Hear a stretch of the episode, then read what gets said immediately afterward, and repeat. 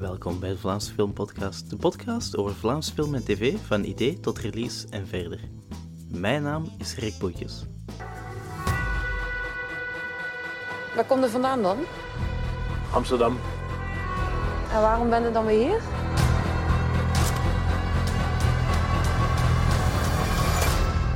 Voor zaken. Mysterieus.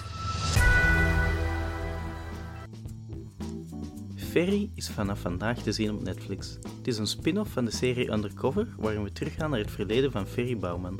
Ik sprak met regisseur Cecilia Verheijden, die eerder ook de helft van het tweede seizoen van Undercover regisseerde. We praten onder andere over het verschil tussen tv en film, de impact van de coronapandemie en haar werk met het Wanda-collectief.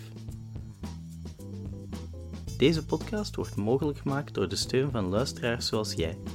Je kan een bijdrage doen voor de prijs van een kop koffie via buymeacoffee.com slash Vlaamse Filmpot of je kan de podcast aanraden aan vrienden of delen via social media. We zijn Vlaamse Filmpodcast op Facebook en Instagram en at Vlaamse Filmpod op Twitter. En nu naar het interview. Ik praat met Cecilia Verheijden, regisseur van Ferry. Om te beginnen, Ferry is een prequel op het eerste seizoen van de tv-serie Undercover, waarin we teruggaan naar het verleden van Ferry Bouwman. Uh, van waar kwam het idee voor de film? Het idee is niet bij mij ontstaan, maar um, ik denk dat het een beetje een combinatie was van Netflix en de makers uh, zelf, of de showrunner van, uh, van de reeks. Um, ik denk dat wij bij het tweede seizoen, uh, waar ik ook een aantal afleveringen van geregisseerd heb, gemerkt hebben dat het publiek heel hard Ferry Bouwman uh, gemist heeft. In het eerste seizoen is hij heel aanwezig. Het tweede seizoen is een Vlaams verhaal meer. En uh, Ferry en Daniel kwamen er maar heel weinig in voor. En we hebben het geweten, want de fans lieten het ons goed, goed weten op sociale media dat Ferry er veel te weinig in zat. En zo beseften we eigenlijk van, ja, dat is zo'n ontzettend populair figuur. We willen daar meer mee doen, we moeten daar meer mee doen. En wat wel vaker gebeurt op Netflix, is dat er van, van succesvolle series, dat er prequels of sequels in de vorm van films worden gemaakt of spin-offs. Um, voorbeelden zoals Breaking Bad, uh, die hebben dat ook gedaan. En voilà, zo is het idee ontstaan van oké, we, willen, we willen het publiek uh, nog beter doen leren kennen. En daarvoor gaan we dan terug in het verleden en, uh, en dan is het scenario geschreven. Dus dat is een beetje uh, hoe, het, hoe het ontstaan is, het idee. Is het ook heel snel gegaan? Uh, als ik me niet vergis, was hem aangekondigd in juni van vorig jaar en hij is nu al in, in mei komt hem uit. Is dat effectief ook zo'n snelle doorlooptijd geweest? Het ging eigenlijk nog sneller gegaan zijn. De, het scenario is echt op, was op heel korte tijd geschreven. Um, eigenlijk, ik was nog maar het tweede seizoen aan het afwerken of er waren al bijna eerste versies van... Uh, van allee, of, of tweede seizoen was, was op tv te zien en toen is het idee, on, dat idee ontstaan. Um, het scenario is heel snel geschreven met de bedoeling om vorig jaar in maart al te filmen, zodat de fans niet te lang moesten wachten. Maar ja, dan kwam corona, echt in maart, toen wij wilden beginnen draaien. En dan is er uitgesteld geweest en uitgesteld en uitgesteld tot we dan in de zomer van vorig jaar uitkwamen als draaiperiode. En dat heeft wel wat extra tijd gegeven om het scenario nog verder af te werken, fine te tunen. En, uh, en, uh, ja, en dan in productie te gaan in de zomer tussen de twee lockdowns. En dan hebben we eigenlijk heel snel afgewerkt uh, in één ruk door om er dan nu nu te zijn. Tussen dat het tweede seizoen van Undercover en het derde seizoen van Undercover uitkomt eigenlijk. Je hebt zelf voor uh, het tweede seizoen van Undercover vijf afleveringen geregisseerd. Mm -hmm. Heb je tijdens het regisseren van Undercover er samen met de andere regisseur geprobeerd om dezelfde stijl te behouden? En heb je die stijl dan ook overgedragen naar de film?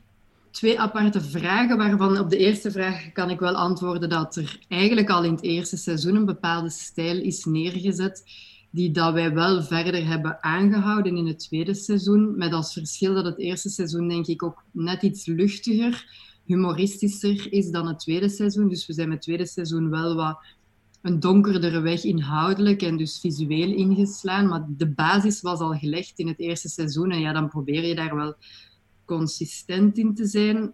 Maar tegelijkertijd zijn we ook allemaal individuen met een eigen visie. Dus ik, ik vergelijk het graag met... Um, een recept, bijvoorbeeld spaghetti van, uh, in, in het boek van Jeroen Meus. En je kunt het exact zo gaan maken of je kunt dat als basis gebruiken en dan nog wat van je eigen ervaringen toevoegen en kruiden hoe dat jij het het lekkerste vindt. Zo probeer ik dat een beetje te zien. Van, we hebben zowel datzelfde uitgangspunt en van daaruit doen we er zo ons eigen ding mee, zonder dat we vergeten dat we spaghetti aan het maken zijn. Uh, en dan voor de film, daar hebben we echt lang over nagedacht. Van gaan we nu echt verder in de lijn van de reeks? En dat gaat dan bijvoorbeeld al over kadrage 16-9 versus filmformaat. Um, maar we gaan ook terug in de tijd. Uh, we zijn een film aan het maken versus een serie. Dus we hebben daar echt lang over nagedacht. Van, gaan we verder in dezelfde lijn of, of, of creëren we iets helemaal nieuw? En dan hebben we er toch voor gekozen om echt iets nieuws te creëren. Omdat ik ook denk inhoudelijk dat de film wel op zich staat. Uh, dat het niet gewoon verder gaat in dezelfde lijn als de reeks en dat we dat dan visueel ook willen tonen. Um, dus voor mij staat de, uh, staat de film op zich natuurlijk geïnspireerd door de reeks, maar visueel hebben we daar toch wel um, iets nieuws mee gedaan, denk ik. De showrunner van uh, Undercover heeft de film ook geschreven. Uh, hoe was die samenwerking dan? Want ik denk dat normaal gezien de samenwerking tussen showrunner op tv of de schrijver op een film en de regisseur anders loopt. Uh, liep die bij jullie ook anders? Ja, normaal gezien heb je geen showrunner op een film. Um, een showrunner dient er eigenlijk voor om een continuïteit te bewaren. Als er meerdere regisseurs zijn of meerdere seizoenen met heel veel verschillende medewerkers, dan is er één showrunner die het overzicht goed bewaart. Um, nu, ik moet zeggen dat ja, Nico Molenaar, de showrunner, ik, had al, ik heb al vaker met hem gewerkt. Dat is sowieso bij Undercover ook niet de eerste keer. We hadden Vermist al samen gedaan. Dus dat is eigenlijk vrij organisch gelopen. Um, hij heeft het scenario geschreven samen met Bart Uitendouwen. Zij hebben dat samen gedaan. En dan heb ik eigenlijk me echt het, het, visuele en de ensenering en de castings en zo aangetrokken, maar altijd in dialoog met hem. En ja, dat, dat, dat gaat eigenlijk heel organisch, dat is moeilijk te benoemen. Maar als ik over dingen twijfel, dan bellen we daarover. Omgekeerd hetzelfde. Als ik ideeën heb voor het scenario, reik ik die aan. Als hij ideeën heeft voor cast, eigenlijk is dat... Um, eigenlijk, ja, je ziet het in de generiek ook, dat we zo zeggen een film van Nico, Bart en Cecilia. En dat is echt omdat, uh, omdat we dat echt samen hebben gedaan en altijd bij elkaar aftoetsten op alle gebieden. Dus um, ja, vrij organisch en met heel veel dialoog. En, uh, en dat werkt heel goed. Um, dus, uh, dus dat is heel fijn. heel fijn verlopen.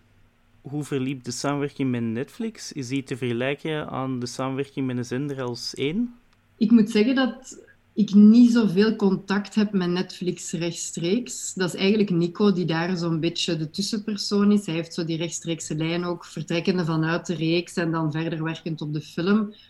Dus meestal is het uh, Nico die dan mij contacteert en zegt van ah ja, ik heb met Netflix dit, besproken. Of bijvoorbeeld als wij ideeën hadden voor cast, dan ging Nico daarmee, omdat ik de hele tijd met de productie bezig was, was hij eigenlijk zo het contact met Netflix.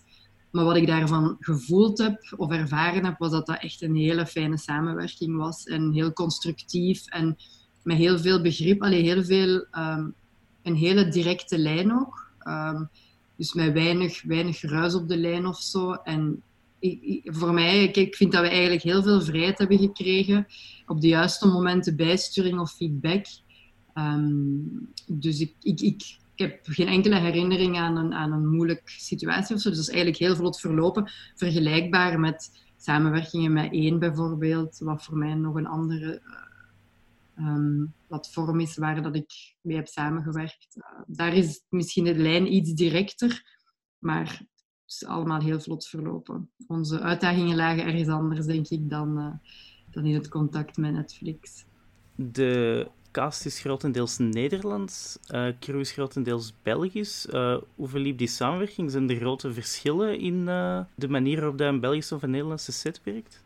De cast is um, ook Vlaams, maar grotendeels wel Nederlands. Dat was heel fijn, vond ik heel verfrissend, omdat als je de hele tijd aan het regisseren bent, heb je op den duur eigenlijk wel al met iedereen samengewerkt. Of of toch met de meeste. En dat vond ik nu wel heel fijn om, om, um, om echt ook met nieuwe gezichten, nieuwe mensen samen te werken.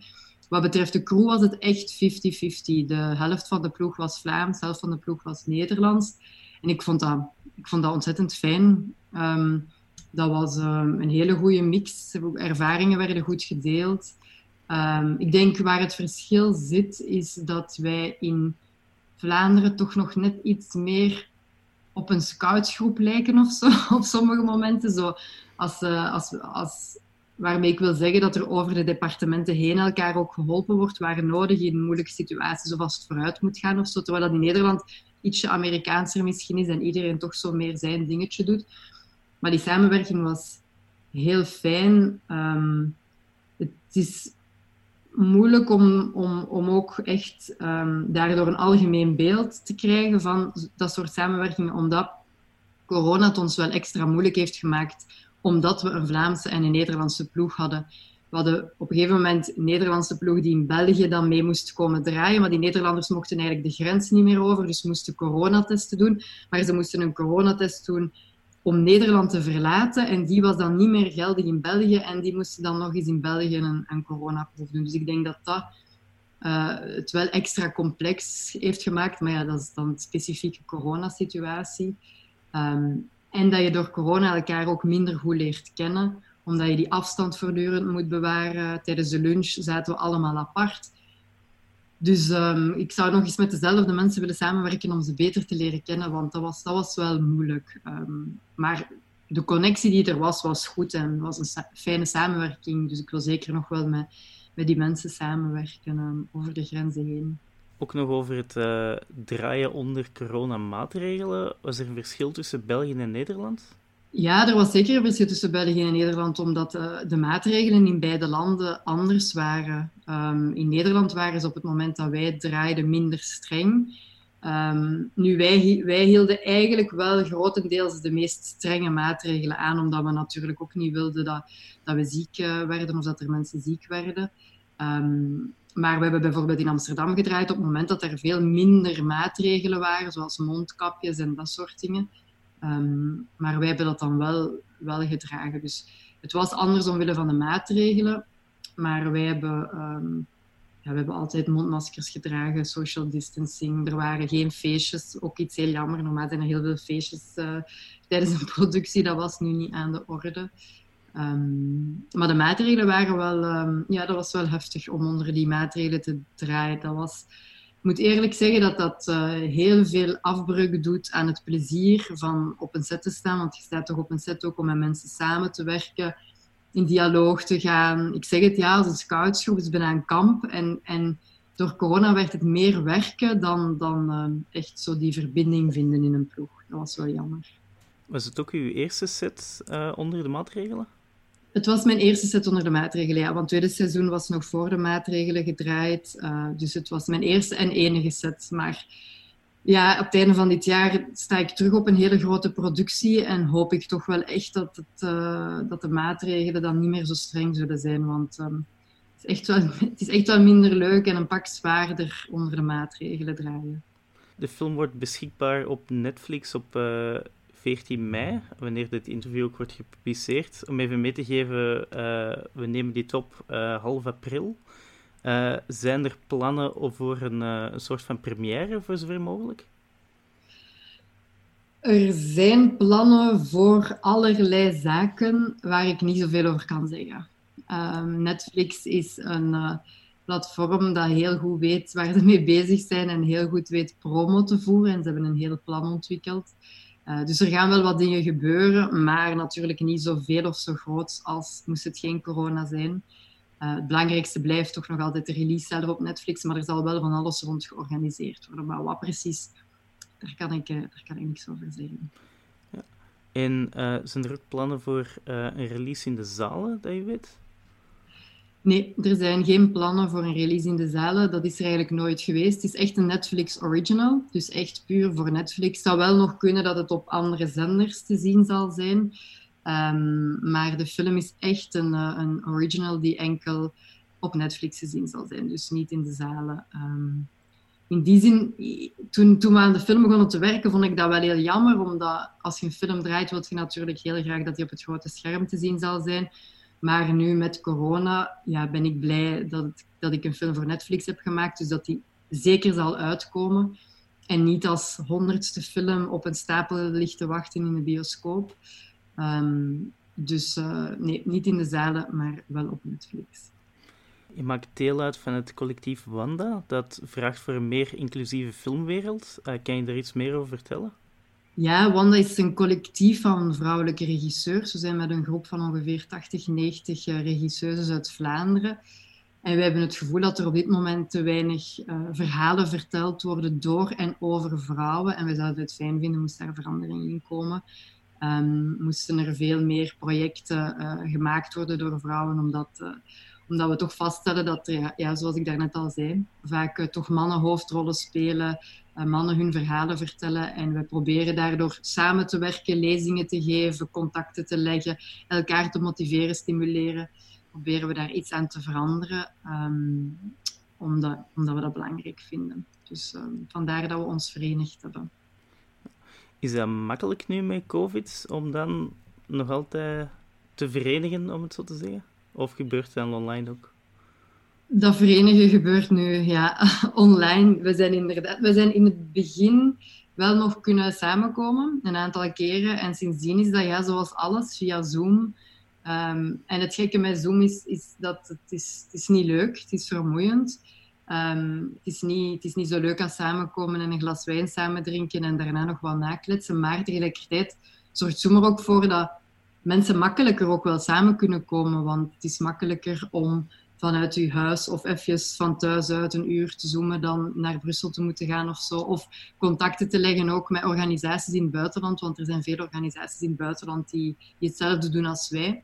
Dus um, bepaalde contacten maakt het makkelijker, maar zoals daarnet ook gezegd, minder leuk dan, uh, dan dat het zou kunnen zijn. Dat sowieso.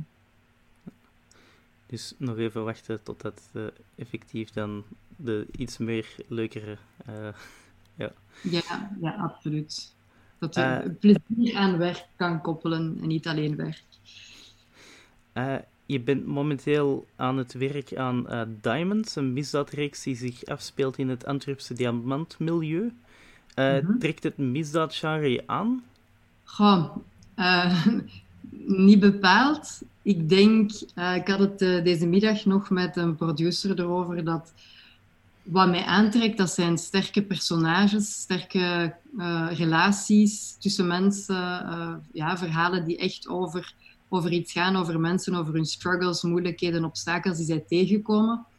En het genre is dan een leuke bijkomstigheid. Dus voor mij is dat de essentie, die, die personages en, en uh, character-driven stories. En of dat dan in een misdaadserie, misdaadfilm of een humoristische film zit, dat is voor mij minder van tel. Ik vind dan die afwisseling net heel erg leuk. En het is nu toevallig dat ik van Undercover naar Ferry naar Diamonds uh, aan het evolueren ben. Dus dat ik zo daar wat in een, in een gelijkaardig genre zit. Maar als je dan ja, een beetje teruggaat, dan heb ik wel een, een jongere serie gemaakt. En daarvoor een sitcom en daarvoor romantisch, romantisch drama. Vaak weten producers u te vinden voor werk dat lijkt op uw meest recente werk. Maar eigenlijk doe ik... Doe, alle genres spreken mij aan. Misschien, misschien alle genres behalve fantasy. Dat is, dat is niet mijn ding, dat zal ik niet zo snel gaan doen. Uh, ik hou wel van, van de echte wereld en verhalen die daarin uh, soms wel larger than life kunnen zijn. Maar uh, ik hou eigenlijk van, van heel veel genres. Dus ook hoe meer afwisseling, hoe beter dan? Ja, absoluut. Ik, ik, ben, ik ben snel, ik, ik, ik verveel me snel. Dus hoe meer afwisseling en hoe meer uitdaging, hoe fijner. En ja, dat was bij Diamonds um, natuurlijk ook iets dat mij aantrok het is corona, je zit thuis, er is weinig impulsen, er zijn weinig impulsen, er is weinig inspiratie. En door dan die reeks te maken, kan je plots in je eigen land een hele nieuwe wereld ontdekken, heel veel bijleren. Ik ben superveel aan het lezen, bekijken, mensen aan het ontmoeten, uitstappen aan het maken in die wijken. En mijn wereld gaat helemaal open, ondanks corona. Dus dat is, uh, dat is wat mij hier ook heel hard aantrok. Um, dus um, hoe meer ik kan bijleren en hoe, hoe ja, hoe, hoe liever. Ik spreek met Cecilia Verrijden, regisseur van Ferry. Dankjewel, Cecilia. Heel graag gedaan, dat was heel fijn. De vorige aflevering van de podcast kan je beluisteren via Apple Podcasts, Spotify of de website vlaamsefilmpodcast.wordpress.com. Daar kan je ook een interview vinden met de regisseur Stef Lernoux wiens film Hotel Poseidon onlangs in première ging. Deze podcast wordt gemaakt door Rick Boeikes, dat ben ik. Bedankt voor het luisteren en tot de volgende aflevering.